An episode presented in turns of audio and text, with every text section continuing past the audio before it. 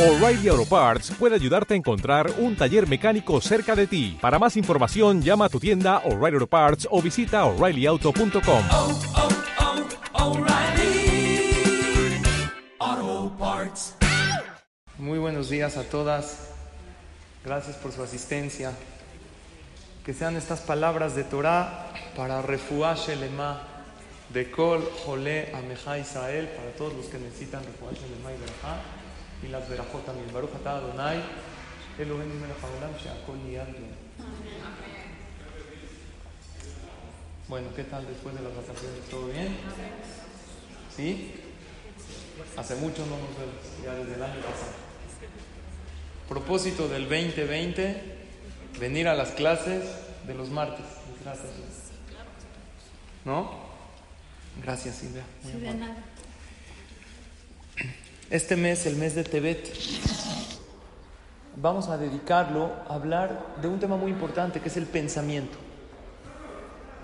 El tema del pensamiento generalmente no se habla mucho de él porque como que dejamos que la mente vuele, tratamos de controlar nuestras acciones, las cosas que hacemos, pero el pensamiento muchas veces lo dejamos volar. Y según la Torah, el ser humano tiene la facultad de controlar sus pensamientos, de pensar lo correcto y eliminar algún pensamiento negativo que uno tiene. Sabemos lo que dicen los hajamim, que la palabra besimha, que significa con alegría, son exactamente las mismas letras que la palabra mahshava, que significa pensamiento. Tu alegría va a depender de tus pensamientos. Porque al final la persona que sabe controlar su mente, sus ideas, sus pensamientos, esos pensamientos se van a traducir en acciones. Y esa va a ser la persona. La alegría interna proviene de lo que la persona piensa. Nosotros tenemos tres partes en el cuerpo que están encargadas de la parte emocional. Así es según la Torah. La primera es el moaj. ¿Qué es moaj? El cerebro. La segunda es el lev. ¿Qué es lev? El corazón. La tercera es el kabed. ¿Qué es kabed? El hígado. El moaj está encargado de los pensamientos. El lev, que es el corazón, de ahí se atribuyen los sentimientos. No es solamente una bomba de sangre. Todos los sentimientos de la persona. Por eso nosotros decimos en, el Shema. Tú puedes amar con tu corazón. Tu corazón tiene la capacidad de emanar sentimientos. Y el hígado es la parte de los deseos, donde ahí vienen los deseos de la persona. ¿Cuál es la manera que Hashem los ubicó en el cuerpo humano? El que está más arriba y superior a todos, ¿cuál es? El Moaj. Porque esto es lo que tiene que manejar tu vida. Lo segundo es tus sentimientos. No tienen los sentimientos que traicionar a tus pensamientos. Hay veces uno siente algo, siente rencor, siente odio, entonces el corazón empieza a manejar al cerebro y el cerebro empieza a pensar acorde al corazón y no es verdad. Las cosas hay que verlas primero fríamente, correctamente y pensar correctamente. Saber que lo primero es el cerebro. Mi mente tiene que manejar mis sentimientos y mis sentimientos tienen que manejar mis deseos. ¿Qué pasa con gente que se van detrás de deseos prohibidos? Drogadicción, infidelidades, son tipos de deseos que destruyen no nada más a uno, sino también a su entorno. Esta persona empezó a lo mejor con un sentimiento de soledad, le dio una orden a su mente de que piense algo incorrecto, que, no, que nadie lo quiere, y después el deseo fue un deseo de algo que le hace daño a uno. Los deseos no están prohibidos en la Torah. O a veces empieza por deseos. Una persona desea algo, desea comer algo que le hace daño y olvida el sentimiento, olvida pensar con el moaj, con el cerebro, si le hace bien o mal. Por lo tanto, la manera correcta tiene que ser moaj, como Hashem los distribuyó. Lo primero tiene que ser el pensar correctamente, después el sentimiento y después el deseo. Cuando una persona se comporta de esta manera, que lo que maneja tu vida son tus pensamientos, Moach Lev Kabet son las iniciales de Melech. ¿Qué es Melech? Rey. Una persona que se llama un verdadero rey, no es, el rey no es el que hace lo que quiere. El rey es alguien que tiene liderazgo, que tiene dominio, en cierto caso sobre un país, su reino.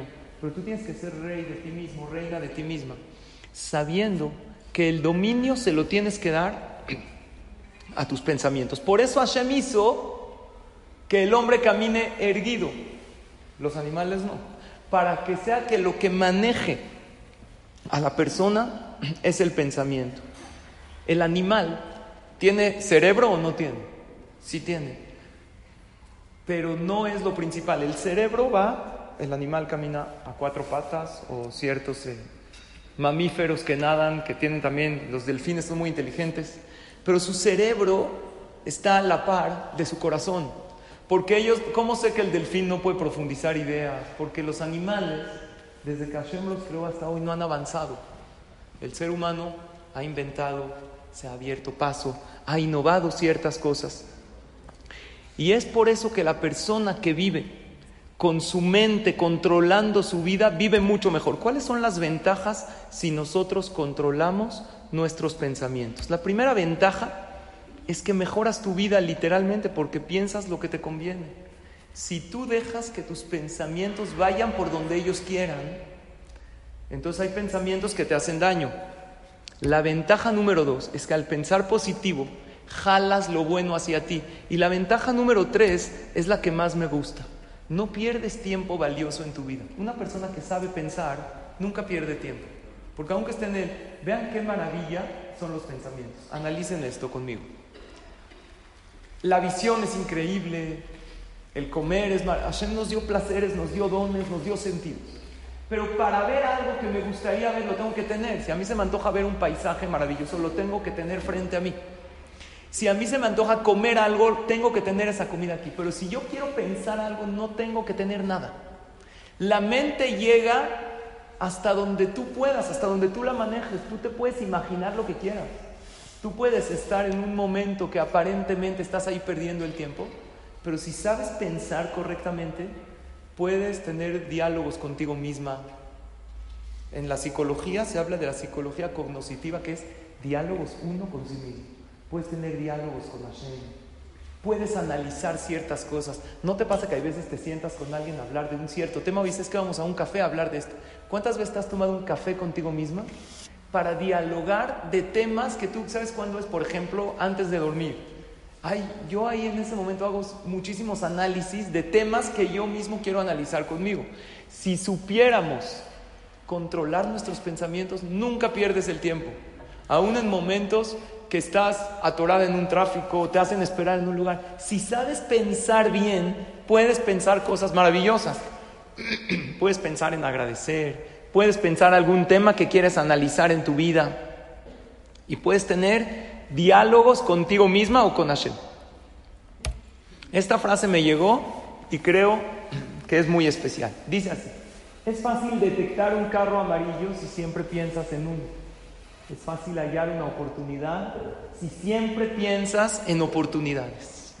Es fácil encontrar cualquier razón para estar enojado si siempre piensas en estar enojado. Te conviertes en lo que constantemente piensas. Yo en una ocasión hice un juego con mis hijos de encontrar un coche amarillo en la calle. Son pocos los coches. ¿Alguien aquí tiene coche amarillo? No, ¿verdad? Son pocos. Y encontraban a cada rato porque era un juego. Y como era un juego, el que encuentra un coche amarillo se ganaba un punto. Pa, mira, ahí hay uno. como ¿De repente hay más? Ya está, son los mismos. Pero cuando tú estás buscando uno, entrenas a tu mente. Cuando tú piensas en oportunidades, cuando tú piensas en ganar, cuando tú piensas en abundancia, ves ahí la abundancia que ya estaba, pero antes no la veías. ¿Por qué antes no la veías? Porque tenías entrenada tu mente a ver otras cosas. Y ahora sí quiero ir directamente al tema, ¿cómo detengo salud? Mis pensamientos negativos. si me convierto en lo que pienso, Pues yo no me quiero convertir en tantas cosas que pienso. Hay veces hay cosas que pienso que no me encantaría convertirme en aquello que pienso. Pienso sobre mi país que es un caos. Pienso sobre el mundo en el que vivo que la gente es mala. Pienso que la suerte que me tocó no es la mejor. Al final me voy a convertir en aquello que pienso. ¿Cómo puedo lograr yo en detener esos pensamientos negativos? Y no nada más el pensamiento negativo. El problema es que el pensamiento negativo acarrea con él una ráfaga de otros varios. Entonces pensé en algún ejercicio. Primero que todo, vamos a definir qué es un pensamiento. Pensamiento, ¿qué es un pensamiento? Los diálogos internos que tenemos.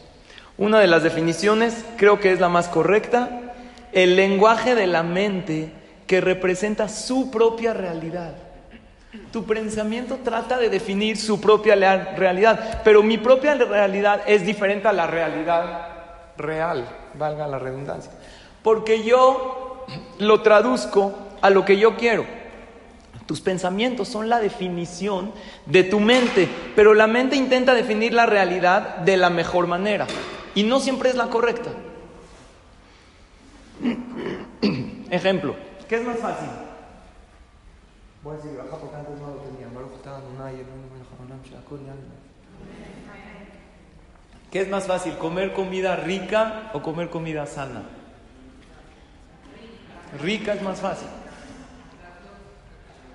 Comer comida sana es un poco difícil, pero sabemos qué es lo que tenemos que comer. Pero directo tú te vas a la comida rica. En los anaqueles del súper, la comida rica es lo que más se vende. ¿Qué es más fácil, pensar en negativo o pensar positivo? Pensar negativo es lo más fácil. Estamos en un mundo en el cual Hashem hizo que las tendencias negativas sean más fáciles para tener que trabajar en ellas y así realmente superarlas. Igualmente en los anaqueles de tu mente, los pensamientos negativos están ahí al alcance de tu mano. Pero hay muchísimos positivos detrás de los negativos, nada más que hay que un poquito escarbarle para agarrar los positivos. Pero tu mente siempre se va a ir a qué? Al negativo. Es la realidad de la persona, en las noticias. ¿Qué nos entrenan a nuestra mente? ¿A pensar negativo o a pensar positivo? ¿Cuántos noticieros hay que te dicen las buenas noticias que hay? Lo que mejoró la economía, la gente que fue y regresó a su trabajo y nadie los asaltó. ¿Hay un noticiero así? ¿Por qué no? Porque no vendería.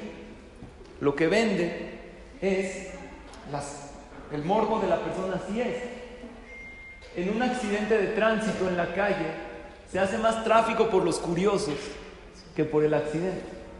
Porque nos llama la atención ver algo malo que sucedió. Así estamos diseñados, pero eso no quiere decir que no podemos revertirlo. Es más fácil pensar en negativo. Y no digo que no hay que ver noticias, hay que ver para informarse. Pero si estas noticias te están haciendo entrar en pánico de lo pésimo que está en el país, please hazme un favor, no las veas. Ve las noticias necesarias para tomar precauciones. Si tú tienes un negocio, checa cómo está la economía para ver dónde invertir. Hay veces hay, te llegó una noticia que tú no quisiste que te llegue para hacer conciencia, para pedirte filar por alguna situación. Lo que está pasando en Irán, Estados Unidos, Irak, ¿qué hay que hacer? si me meto mucho a las noticias, pues hay todo tipo de opiniones. Hay quien dice que esto puede acabar en una tercera guerra mundial. Y si yo pienso que esto puede acabar así, entonces no sé si va a acabar o no. Hay un Dios grande que tiene soluciones sobrenaturales. Eso también tienes que ponerlo en cuenta cuando veas, no importa qué noticias. Porque los noticieros tampoco tienen soluciones. En Australia, se está quemando toda Australia, 500 millones de animales más murieron. Es muchísimo. Entonces se habla de que se está dañando el ecosistema y que el cambio climático está acabando con la humanidad. Entonces cuando yo veo estas cosas, pues me deprimo porque digo, pues no hay solución al mundo. Pero acuérdate que hay un Dios que tiene soluciones sobrenaturales a los problemas naturales. Y eso es la llegada del Mashiach.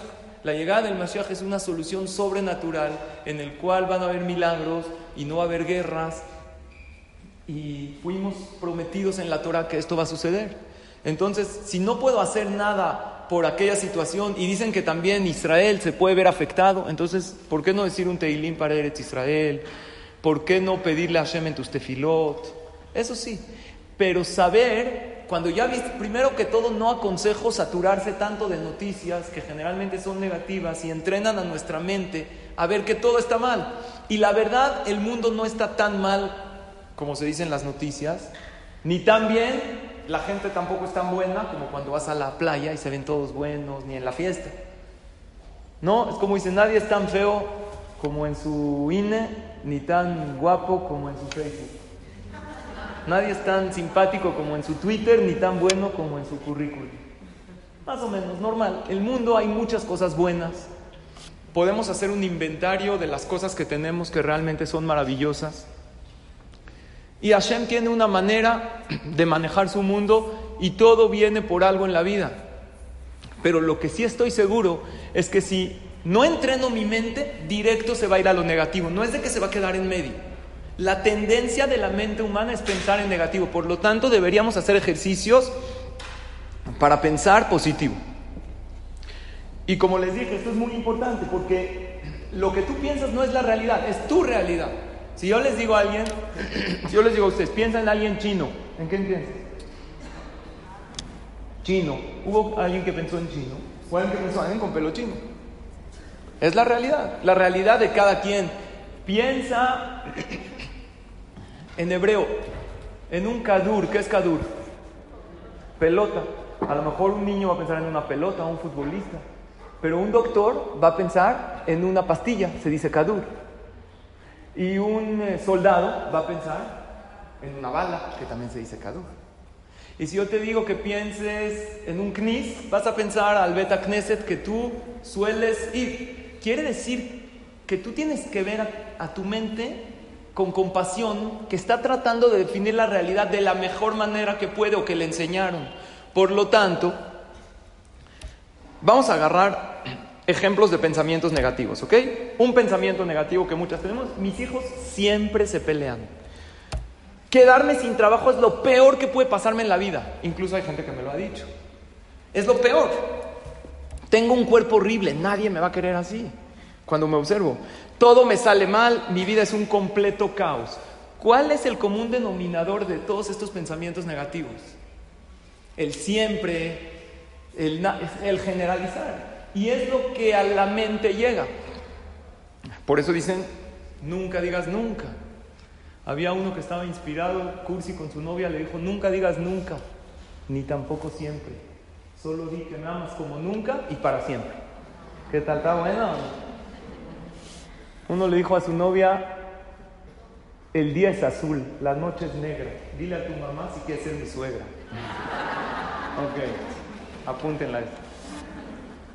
¿Qué pasa con los pensamientos negativos? Los pensamientos negativos es algo que no los cuestionamos y les creemos, pero esta es la, no es la realidad, es la definición de nuestra mente tratando de definir la realidad, que no es la realidad. Por lo tanto, yo propongo un ejercicio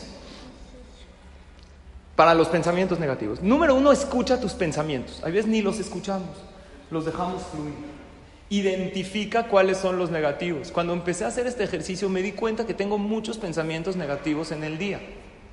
Me paro, generalmente yo, en la mañana, me duele un poco la garganta. Entonces, de verdad, sí diciendo el Modeani, pero no sintiendo un agradecimiento a Hashem por un nuevo día, sino evaluándome qué tanto me duele la garganta. Así me pasa, me paro en la mañana, me tengo que dormir con un humidificador, me duele la garganta, tengo que tomarme un té. Entonces dije, oye, ya no estoy disfrutando esos segundos de gracias Dios por otro día, ya estoy viendo qué tanto me duele. Empecé a identificar salud, mis pensamientos negativos. Cuando ya los identifiques, ejercítate en detenerlos.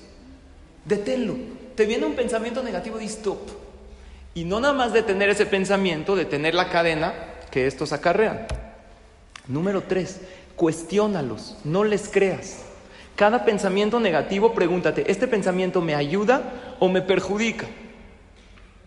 Analízalo. Muchas veces dijimos, mis hijos siempre se pelean. ¿Siempre, de verdad, siempre se pelean? ¿O estás solamente guardando estos momentos de pleito? ¿No hay momentos bonitos que pasas con ellos?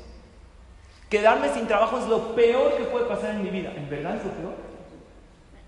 Como yo asocié trabajo con estabilidad económica, entonces pienso que si me quedo sin trabajo, me quedo sin dinero. Y no es cierto. A lo mejor quedarme sin trabajo me abre puertas a otras cosas que nunca me atreví a hacer. Y hay gente que lo ha hecho. Tengo un cuerpo horrible, nadie me va a querer así.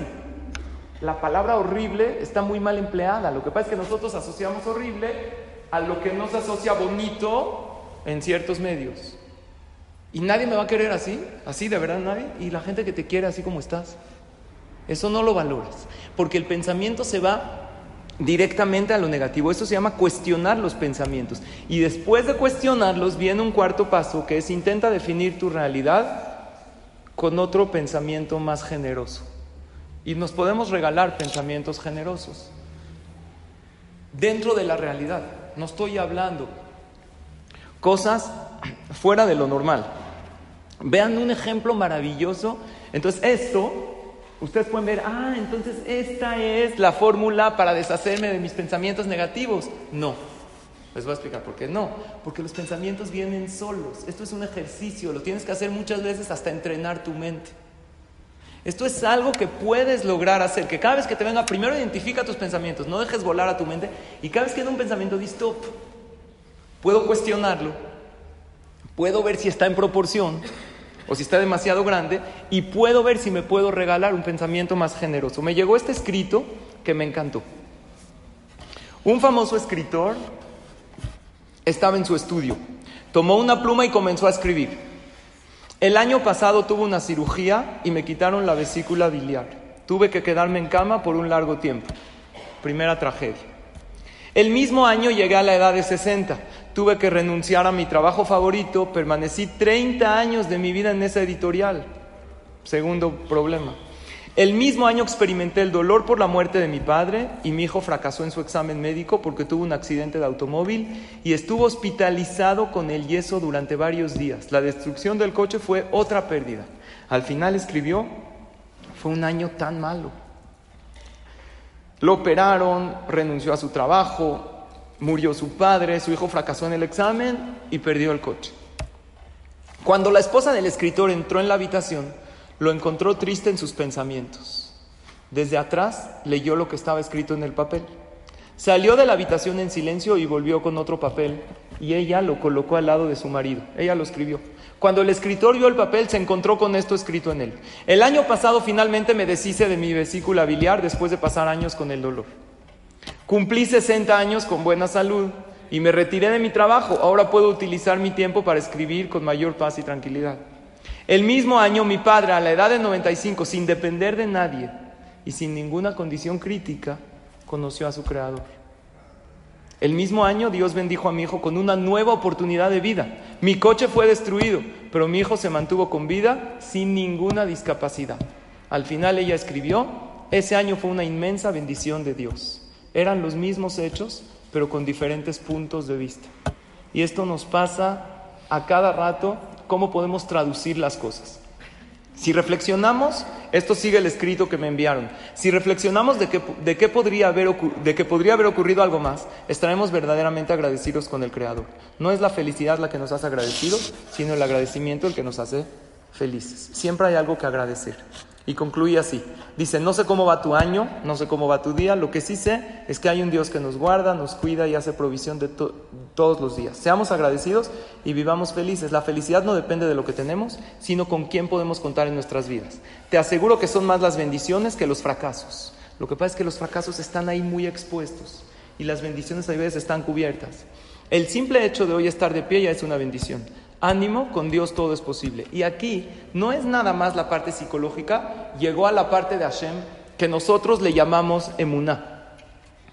Esta imagen que me llegó de una persona que tenía un coche muy destartalado, que a lo mejor le daba pena salir a la calle, pero él escribió en el vidrio de su coche es más triste andar caminando y decidió valorar el coche destartalado y viejo que él tenía. Ahora permítanme platicarles una anécdota de una señora en Israel que le agarró una depresión muy fuerte. Pero para ella fue algo muy difícil, porque esta mujer era una mujer muy activa, muy movida, manejaba todo tipo de organizaciones y cosas y de repente le agarró una depresión que la dejó inactiva. Era joven, exitosa y se sentía sin ganas. Fue a ver a una doctora psiquiatra en Israel muy conocida. Y de ella yo leí este artículo y se los comparto con ustedes. La psiquiatra la evaluó con un cuestionario y le ofreció pues, darle ciertos medicamentos antidepresivos, cosas con químicos que ayudan al estado de ánimo. Ella no lo podía creer. Dice, yo tengo que tomar estas pastillas, no puede ser. Le dijo a la psiquiatra, doctora, no hay manera de que yo sola un mes me dé un chance a mí misma de, de tratar de autosanarme yo a mí misma sin tener que tomar estos medicamentos. ¿Qué le contestó la doctora? Dijo, si no es urgente y crees que puedes tú contigo misma, trata. Pero si sientes que ya estás muy mal, te aconsejo que los tomes. Dijo, me quiero dar un chance, una oportunidad. Y ella decidió hacer tres cosas que yo se las comparto. Número uno, cuenta ella, llenó su casa de frases motivacionales. Eres muy especial, eres hija de Hashem, Hashem te quiere, tú puedes hacerlo. Eso es punto número uno. Aquí entre paréntesis les quiero decir que en casa de ustedes, no sé, mis hijos se les olvidan cosas para ir a la escuela, ¿no? Siempre la, la cartulina, la esta, que al final sirve más para pegarle en la cabeza a los amigos que para hacer el trabajo. Se le olvida. Entonces ponían eh, letreros en la puerta, llevarme la mochila, llevarme el lunch, el dinero, y se les olvidaba. Entonces mi esposa decidió comprar unos pizarrones junto a la puerta de salida de la entrada principal de casa de ustedes. Y en alguna ocasión mi esposa se le ocurrió poner frases bonitas para los niños. David, que te vaya increíble en el examen. A Stella le puso, confiamos en ti, eres una niña muy especial. Y de verdad empezó a funcionar porque los niños estaban contentos. Me decían, mami, a mí cuando me toca la frase. Entonces ya compró otro pizarrón. Y de esas frases motivacionales, yo me encontré con una sorpresa. La semana pasada, mi hija más chica, que tiene siete años, escribió esto y le tomé una foto. Como mi esposa pone frases motivacionales, puso lo siguiente. Recuerda que si algo está difícil, puedes lograrlo si estás feliz. Estamos contigo, pídele tefilá a Hashem, los quiero, Hani. O sea, me salió filósofa la niña de siete años. Cuando yo a su edad estaba pensando en la piñata y en el cumpleaños y hacía berrinche. Pero él también hace berrinche. Pero estas frases motivacionales, esto en la dinámica familiar funciona increíble. Besrat Hashem el próximo mes, Shevat, vamos a hablar de la familia. Uno de los consejos increíbles en una dinámica familiar son los recados escritos. Los post-its en el refri, en el coche, para los niños, para la pareja. Funcionan milagros. Yo lo escuché de mis jajamín y lo he también experimentado. Entonces, esta mujer, primer paso, decidió llenar su casa de frases motivacionales. Y ella entraba, se paraba en la mañana y veía las frases. Y se iba a dormir y veía esas frases. Punto número dos, decidió actividad física. Eso ayuda muchísimo a la tristeza y a la depresión. Porque cuando una persona hace ejercicio y más afuera, en la naturaleza, y ve, espiritualmente los jajamín de la Kabbalah hablan que hay malajim especiales en la naturaleza, en los árboles. Entonces hay otra vibra, otra energía. Y aparte, cuando una persona hace ejercicio, libera endorfinas y se siente mucho mejor. Pero esta mujer le gustaba escuchar clases de Torah o no de Torah, pláticas motivacionales. Entonces ella salía a caminar todos los días, media hora, 40 minutos, todos los días durante un mes, pero escuchando clases, escuchando pláticas con audífonos. Y tercer punto, que ella decidió hacer todas las noches antes de dormir. Entonces, ella dijo lo siguiente. La manera de salir la tristeza de la depresión, frases, ejercicio con pláticas de motivación y en la noche, antes de dormir, nuestra protagonista de la historia se paraba en el espejo y decía tres cosas. Su nombre, imagínense que se llamaba Yael. ¿Alguien se llama Yael aquí? ¿No? ¿Puedo usar ese nombre? ¿Se llama alguien Yael? No. Decía, porque es muy importante hablar contigo misma, contigo mismo, pero salirte de ti y hablar contigo. Ella decía, se veía en el espejo y después de todo lo que hizo en el día decía, Yael, estoy orgullosa de ti. ¿Cómo? Con todo lo que estás pasando, estás tratando de ayudarte tú a ti misma. Estoy súper orgullosa. Número dos, Yael, te perdono, te perdono. No cargo rencores en contra de ti. Sí, hiciste errores y todo, pero yo te perdono a ti, o sea, me perdono a mí misma. Y número tres, Yael, estoy comprometida contigo. No te voy a dejar. No te vas a quedar sola en esto. Yo estoy contigo, pero ¿cómo? ¿Me estoy hablando a mí? Yo soy yo, sí. Yo no me voy a dejar a mí misma. Pero se hablaba como si salió de ella y se hablaba a sí misma. Decía, Yael, estoy comprometida contigo. Y lo sentía y se lo decía. Estos tres pasos, ella los hizo día con día durante un mes. Cuando llegó con esta doctora, psiquiatra, él le dijo, ¿cómo te sientes? Le dijo, creo que me siento mejor, pero si me puede hacer por favor una evaluación psiquiátrica. Le dio un cuestionario que contesté y en realidad la vio mucho mejor. Le dijo, creo que podemos prescindir de estas pastillas que te ibas a tomar. Sigue ayudándote tú a ti misma. Le dijo, ¿cómo lo hiciste? Y le dijo que hizo estas tres cosas. Frases motivacionales, ejercicio con clases y con, con pláticas en la naturaleza. Y se decía estas tres frases en la noche antes de dormir. Le dijo, está maravilloso, ¿puedo yo publicarlo para ayudar a más personas? Y así es como este artículo llegó a mis manos. Porque yo busco un poco de, de motivación, de superación, y llegó este artículo a mis manos. Y es maravilloso, porque esto es una de las maneras que podemos controlarnos. Lo más fácil, ah, y ahí decía en el artículo, que funciona más en hombres que en mujeres que en hombres, perdón. ¿Por qué? Porque el hombre como que es más técnico, más práctico, es que ya dame la pastilla ya que alguien haga el trabajo por mí, de motivarme. Eso es lo que hacen estas pastillas, que no estamos en contra de ellas. Hay veces uno las necesita, pero es más cómodo. ¿Por qué? Porque son, tiene cientos componentes que hacen un trabajo que en las emociones de la persona se conecten neuronas, cosas y se sienta uno mejor automáticamente. La idea es no depender de eso. Hashem nos puso en un mundo que nosotros nos podemos motivar, que podemos pensar correctamente. me mandó alguien de las asistentes, que creo que hoy no vino, esta frase. No digas no puedo ni en broma porque el inconsciente no tiene sentido del humor y lo tomará en serio y te lo recordará cada vez que lo intentes. Cuando tú te mentalizas que de esta situación no puedes salir, que esto está muy difícil, tu inconsciente ya lo guardó y cada vez que intentes hacerlo, te va a salir este pensamiento que tú metiste a ti mismo. Lo bueno de todo esto es que nunca es tarde, que los pensamientos se pueden revertir y nosotros podemos pensar mejor, acostumbrarnos, como les dije, esto no es la receta mágica, esto es solo un entrenamiento, porque no existen recetas mágicas a temas que uno lleva acarreando por mucho tiempo. Es empezar a entrenar, así como en algún momento empezamos a entrenar y logramos hacer una buena rutina de ejercicios, Hoy estaría muy bien. Esta señora contó, la que les dije, está él, que corría y oía clases, decía, es increíble. Antes yo iba a clases de Torah, pero cuando estaba en esta situación, de repente estaba corriendo y oyendo clases de Torah y oía una frase que decía, esto es para mí. Esto el jajam lo dijo para mí, o una frase de motivación o de superación, y uno siente que le toca a uno mismo y cambia la vida positivamente. ¿Qué pasa en momentos difíciles? Cuando uno está pasando una situación realmente complicada.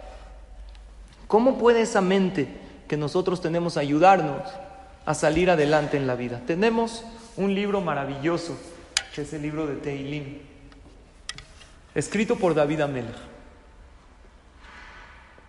¿Por qué David Amelech fue y seguirá siendo alguien tan importante en el pueblo de Israel? Cuando hubo tantos poetas, tantos escritos en la Torah, no hay algo que ayude y reconforte más al Yehudí que leer el Teilim. Gente que ha dicho Teilim con Kavaná, con concentración, durante 40 días o durante no importa cuánto tiempo. Sienten confort, sienten que su tefilá es recibida. David Amelech llegó a ser quien fue porque él cantó y alabó a Hashem, no solo en los buenos momentos de su vida. El Teilim número 2 es el Teilim cuando David Amelech estaba cantándole a Hashem cuando estaba en una situación muy difícil. O tres. Mismor le David beborjó mi pene Shalom beno. David Amelech le estaba cantando a Dios cuando le pasó una situación dificilísima. Se estaba escapando de quién? De su hijo, Absalom. Absalom lo estaba persiguiendo para qué? Para pedirle dinero y hacemos coraje como a mí me persiguen mis hijos. Ya, papá. No. Para matarlo. Para matarlo. Y David Amelech estaba tan apurado en huir de su hijo que huyó sin zapatos. David Amelech estaba huyendo descalzo, en la calle, con piedras, se tuvo que meter a lugares donde habían espinas y se estaba escapando de su hijo, que lo quería matar. Y ahí le cantó a Hashem. Yo les pregunto, ¿qué se le puede cantar a Dios en una situación así? Los jajamim dicen algo, yo no lo puedo creer que una persona llegue a esa categoría y no se nos pide. Por eso Hashem no nos pone esas pruebas tan grandes.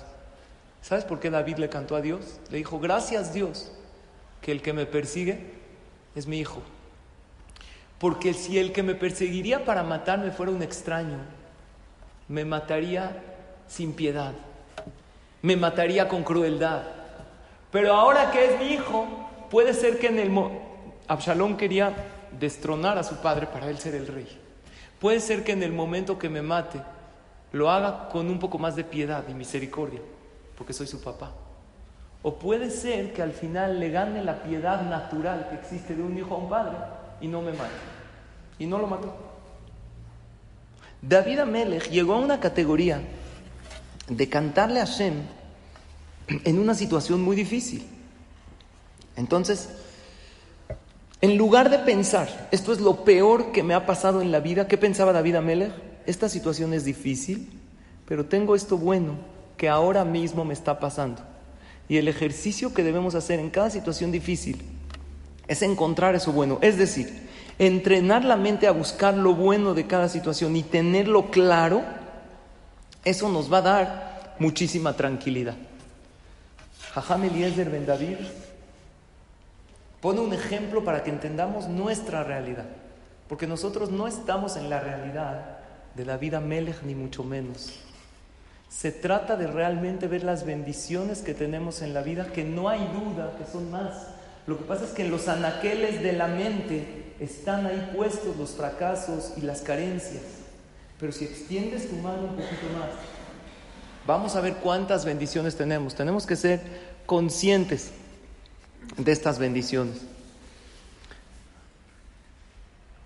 Un jajam les preguntó a sus alumnos, la Gemara hace una evaluación de la persona, cuánto vale.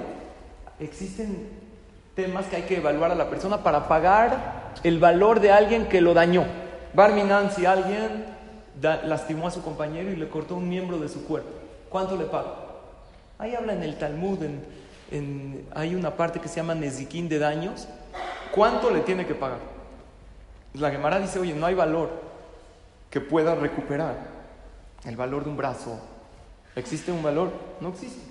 Si alguien le cortó a alguien un miembro de su cuerpo, incluso anteriormente se podían tener esclavos. Esclavos que eran tuyos, a tu disposición para todo lo que quieras, 24 horas. Hoy en día ya no hay, pero hay esposos. No es lo mismo. Tenías un esclavo, jazitos, ¿no? Pobres. Tenías un esclavo que era tuyo. Si Barminan, el esclavo, perdió algún miembro de su cuerpo, salía libre. Se le daba libertad a cambio del miembro que perdió. Sin embargo, es poco. No hay algo que pague un miembro. En una ocasión, un jajam le preguntó a sus alumnos, ¿cuánto estarían dispuestos a recibir de dinero para que les corten un dedo? Barminan, ¿cuánto? No, yo ni por nada. si te doy 100 mil pesos, no, ni por nada. Si te doy 200, no.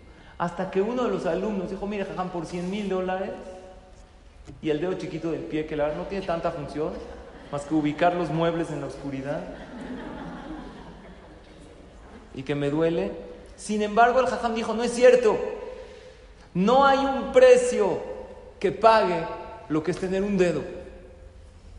En Alemania hay una clínica que pueden hacerle a la persona un implante de un dedo que se mueva así que tengan movilidad por varios millones, 5 millones de dólares.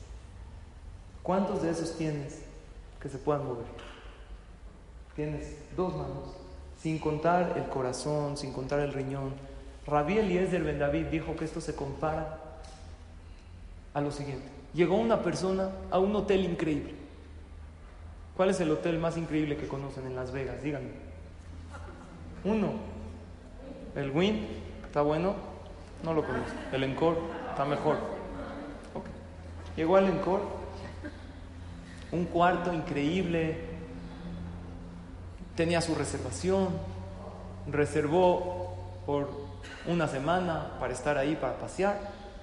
Y de repente llega al mostrador. Están checando su reservación. Y la recepcionista le dice, usted es el cliente número un millón. Y tenemos una promoción en el hotel. El cliente número un millón le vamos a dar la suite presidencial. La mejor que hay en el hotel. ¿Y qué cree? El de atrás estaba jalando los pelos porque él era el 999, 1999. Le tocó a él. Pero el desayuno incluye o lo no, incluido. Y el estacionamiento incluido. Todo incluido. Lo único que tiene que hacer usted es disfrutar de su estadía. Es todo. El Señor lo llevan escoltando a la suite presidencial. Él tenía un cuarto increíble, pero chico. La suite era enorme.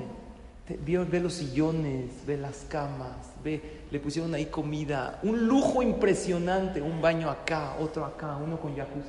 Tres baños tenían una suite presidencial. ¿El para qué quiere tres baños? Con uno, no necesita más. Va a estar todo, todo el tiempo abajo ahí en la... Tres baños. De repente está admirado por el lujo y su mirada se detiene a la mitad de uno de los baños y su expresión cambia de enojo. Dice, ¿cómo ahí? No hay jabón.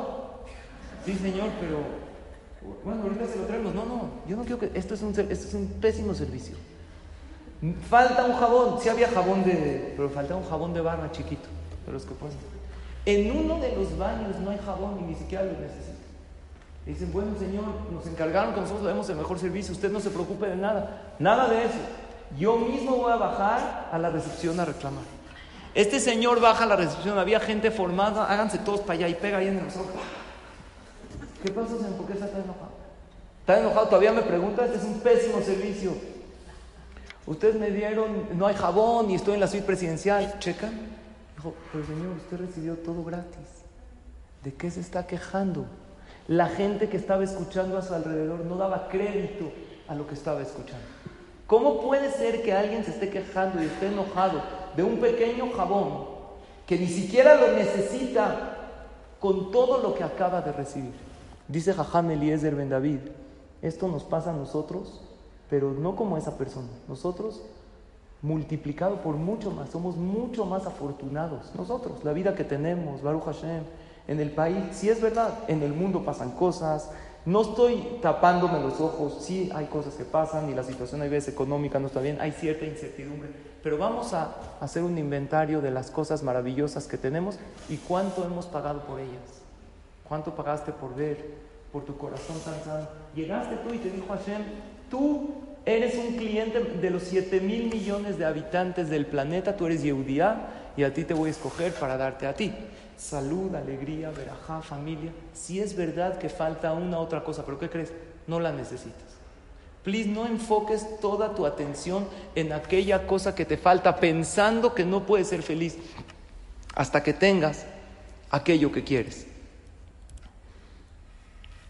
Elige cada día observar tus bendiciones. La tendencia natural de la persona es no apreciar las cosas que tiene dándolas por sentadas. Es la tendencia natural. Todo lo que tienes, eso es lógico, claro que lo tengo que tener. Y dar más valor o mayor importancia a aquello de lo que uno carece. Y esa exactamente es la fórmula de la infelicidad. La fórmula de la infelicidad es darle más importancia a lo que yo quiero tener y dar por hecho todo aquello que tengo. Una vez les dije esta frase en otra clase, disfrutamos poco lo mucho que tenemos y sufrimos mucho por lo poco que nos falta, cuando debería ser al revés, cuando debería ser que disfrutemos muchísimo lo que tenemos y no suframos o poco, concentrarme en el momento, en aquello que le quiero pedir a Shem. Dios te puede dar todo lo bueno, pero no puede hacer que elijas enfocar tu pensamiento en aquellas bondades. Ahí ya no es parte de Hashem. Esto ya está en ti. Hashem te puede llenar de verajot. Pero decidir disfrutarlas o no, decidir qué pensar, ahí Hashem no se mete en ti. ¿Sabes por qué? Porque el pensamiento, ese moaj que nada más tenemos los humanos y los animales, no, eso es una parte de Hashem. Y esa parte de Dios, ahí está tu libre albedrío, ahí Dios no se mete. Dios se mete en darte las bondades que necesitas, en escuchar tus tefilot. Pero Dios no puede decidir por ti que pienses las cosas positivas. Hay un pasuk en Perashat de Barim, capítulo 26, versículo 11. Dice así la Torah: asher natan leja, Hashem elokeja ulbeteja. Te vas a alegrar con todas las cosas buenas que Dios te dio a ti. O sea, para la Torah aquellas cosas buenas que tienes vienen directo de Él hacia ti. Había un gran jaján que puso el siguiente ejemplo. El presidente de la República hace su aparición con la gente y va pasando en su limusina que está escoltada. Baja la ventana y empieza a saludar a todos. Y tú así estás viendo ahí al, al peje, ¿no? Lo saludas ahí a ver si te saluda. ¿Cómo sientes cuando él mismo te saluda? ¿Vieron en los desfiles de Disney? No sé por qué tú sientes que la princesa te saludó a ti. Yo de chiquito así sentía. Me saludó a mí y mi hija también me decía, luego me di cuenta que todos sentimos lo mismo. Sentí que Cenicienta me hizo así. A mí. Va pasando el presidente de la República y de repente le dice al chofer, detén el vehículo, por favor. Detiene el vehículo, abre la ventana, se acerca y te da una botella de agua y te dice las siguientes palabras. Te vi muy sedienta, estás aquí esperando bajo el sol, tómala por favor. Se sube a su limusina y se va. ¿Qué haces tú con esa botella de agua? La enmarcas, la guardas. Si no la puedes enmarcar, te la tienes que tomar porque tienes sed. Te la tomas, pero con otra, guardas la botella, con otra gratitud porque sientes que viene directo de Él para ti. Todo lo que tú tienes en la vida es algo pensado en ti, exclusivamente en ti. Si te fuiste ahorita y disfrutaste de unas vacaciones y viste un bonito paisaje, Hashem cuando creó el mundo hace 5780 años, lo dibujó para que lo veas tú. Otras personas, pero tú también estabas dentro de la lista de aquellas personas que Hashem pensó cuando lo hizo. Por lo tanto, dijimos lo siguiente. Tenemos Moab, tenemos Lev y Kabed. Eso es Melech. Melech es el que tiene su mente, maneja el corazón, que son los sentimientos. Y los sentimientos manejan los deseos. Así una persona no cae en adicciones, en cosas, porque antes de desear algo, sí, se vale, la persona tiene que llenar sus deseos. Pero primero ve qué sientes y antes ve qué piensas. Ahora, entre la mente, así Hashem lo creo en este orden, entre la mente y el corazón hay una boca. Porque la mente se fortalece cuando tú lo hablas. Un buen consejo es el siguiente: ten unos minutos de hablar con Hashem para fortalecer los pensamientos positivos en ti. Esos, en esos minutos de itbodedut, hay un concepto que se llama itbodedut. Hablar a solas con Hashem. Agradece, pide y expresa lo que sientes. Créanme que esto a mí me ha cambiado la vida. El tener unos minutos, yo digo mínimo 10, para hablar con Hashem, con tus palabras. Mejor en la naturaleza que hay ciertos malajima y otra vibra. Para mí, yo personalmente, Dios es mi amigo, mi psicólogo, mi consejero. Puedes tú hablar con Él. Puedes abrir esa parte e ir canalizando tus pensamientos de manera positiva. Tengo, aparte de este, please, hagan este, esto que es maravilloso. Atrévanse a hablar con Hashem, a pedirle consejo y vas a ver su respuesta dentro de las cosas que te suceden. Y esto automáticamente va a cambiar tus pensamientos. Hoy estudiamos que hay algo que es lo principal que hay que empezar a controlar y no dejarlo volar y hay que empezar a cuestionar y no creerle tanto a nuestros pensamientos que solo son interpretaciones no de la realidad, de nuestra realidad. No todos los pensamientos son reales. Quiero compartir con ustedes un video maravilloso de dos minutos y después eh, una conclusión. Este video se trata, a lo mejor les llegó, un video conocido de una carrera. de una carrera que varios estudiantes van a hacer. El que gane la carrera, les dice el maestro de educación física o el que estaba encargado, se va a ganar 100 dólares. Pero esta carrera no todos empiezan del mismo lugar. Algunos empiezan un poco más adelante. Algunos tienen ventajas en esa carrera y automáticamente se les hace más fácil a ellos ganarla. Escuchen bien, pongan atención, espero que les sirva. Perdón, siempre pasa.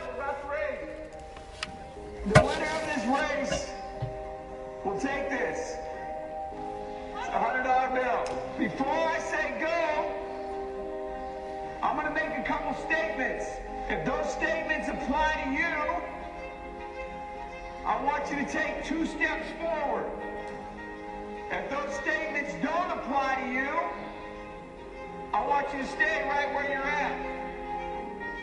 Take two steps forward if both of your parents are still married. Take two steps forward if you grew up with a father figure in the home.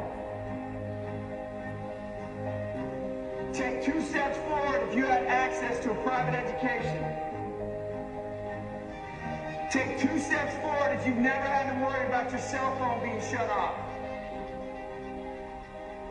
Take two steps forward if you've never had to help mom or dad with the bills.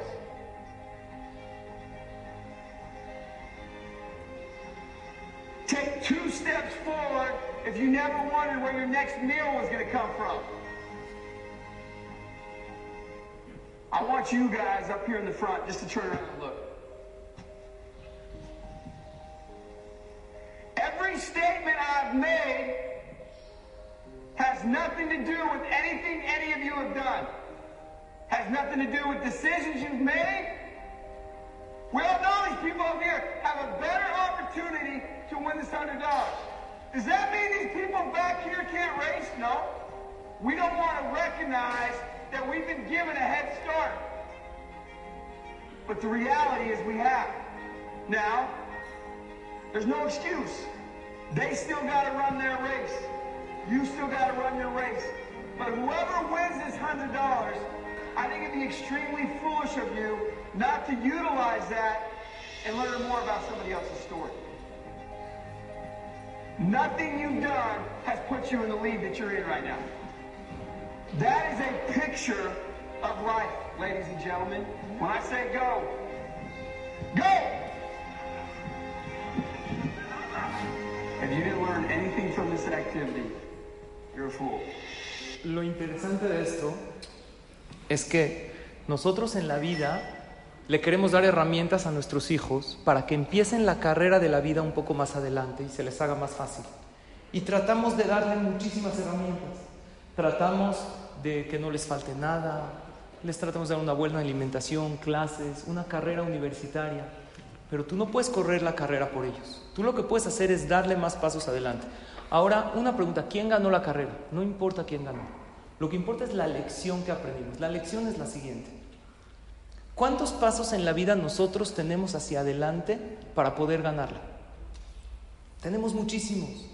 Tenemos emuná, como Yehudim tenemos emuná, tenemos Torah.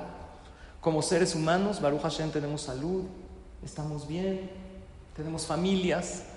Si es verdad que hay pasos que nos gustaría estar adelante y no tenemos, pero me encantó lo que les dijo el entrenador. No quiere decir que el que está atrás no puede ganar. Y tampoco quiere decir que el que tiene varios pasos de ventaja, él va a ganar la carrera. Hay muchas personas que empiezan la carrera de su vida con varios pasos adelante y no lograron a mucho. Y hay gente que empezaron atrás y lograron cosas increíbles. Esta es, correr. Esta es la última parte de la clase. La primera es, please, por favor, ten en cuenta las cosas maravillosas que tienes. Haz un inventario de tu presente y no le creas a tus pensamientos negativos solo porque vienen, porque esos vienen por naturaleza. Después de hacer conciencia falta un segundo paso. Empezar a valorar aquellas cosas que tenemos por haber estado varios pasos adelante en la vida. Que todos tenemos esos pasos. Nosotros vemos en Jajamín o en eh, gente que logró éxitos, hubo unos, el hijo de Jajam Obadiah Yosef, Jajam Ishak Yosef, hoy llegó a ser Rabba Rashid Israel. No hay duda que él llegó porque fue hijo de Jajam Obadiah Yosef y tenía varios pasos adelante. Pero hubieron muchísimos que llegaron muchísimo más. Jajam Obadiah Yosef mismo, él no tenía varios pasos adelante. Su papá tenía una pequeña macolet, una tiendita. Ahora ustedes veanlo en el ámbito que quieran. Hay deportistas, hijos de deportistas, y les allanaron el camino. O hay unos que nada que ver. Hay empresarios, hijos de empresarios, y hay unos que no tenían nada para lograr ser un empresario exitoso y lo lograron. Quiere decir que Hashem nos pone a cada quien en el lugar exacto para que logremos ganar esa carrera de la vida y esa es la parte de la actitud. Quiero acabar con esto que me encanta. Seis pautas para la vida. Vamos a empezar por la uno. Cuando estés solo, cuida tus pensamientos. Estás sola, estás contigo. Ten diálogos contigo misma. No los dejes volar. Dos, cuando estés con amigos, cuida tu lengua. Tres, cuando estés enojado, cuida tu temperamento. Si no lo cuidas tu temperamento, te va a llevar ese temperamento a hacer cosas que no quieres hacer. Cuatro, cuando estés en grupo, cuida tu comportamiento. Cinco, cuando estés en problemas, Cuida tus emociones, porque esos problemas, si no controlas tus emociones, lo que es el lev, esos sentimientos, pueden llevarte a sentir cosas que no son reales. Y seis, cuando empieces a tener éxito, cuida tu ego, porque si empezaste a tener éxito uno tras otro, ya te empezaste a sentir demasiado, ahí es cuando ese éxito no vale mucho, porque ya no tiene uno una actitud correcta ante la vida. Hoy fue la primera clase respecto al pensamiento. La clase que entra quiero decirles de qué va a tratar porque la estoy preparando. Quiero lograr con nuestros pensamientos tener un equilibrio en la vida. ¿Qué significa equilibrio? Hay gente que no tiene equilibrio. Cuando está feliz, wow, está eufórica. Y cuando está triste, muy para abajo. Tenemos ciertos picos. Tenemos que nosotros mantenernos, claro, cuando estás feliz, disfrutar esa alegría, pero no te vayas, no vueles tanto porque piensas que así es la realidad y cuando baja el bajón es muy fuerte. Mantenernos equilibrados. Y cuando pasan cosas difíciles, procurar que el bajón no sea tan fuerte y mantenernos más o menos en una línea en medio. Eso es lo que Bedrat Hashem quisiera lograr desarrollar la clase que entra. Bueno, por lo pronto les agradezco a todas por su asistencia, por su atención. Que tengan todas pura verajá, éxito, alegría y todo lo bueno.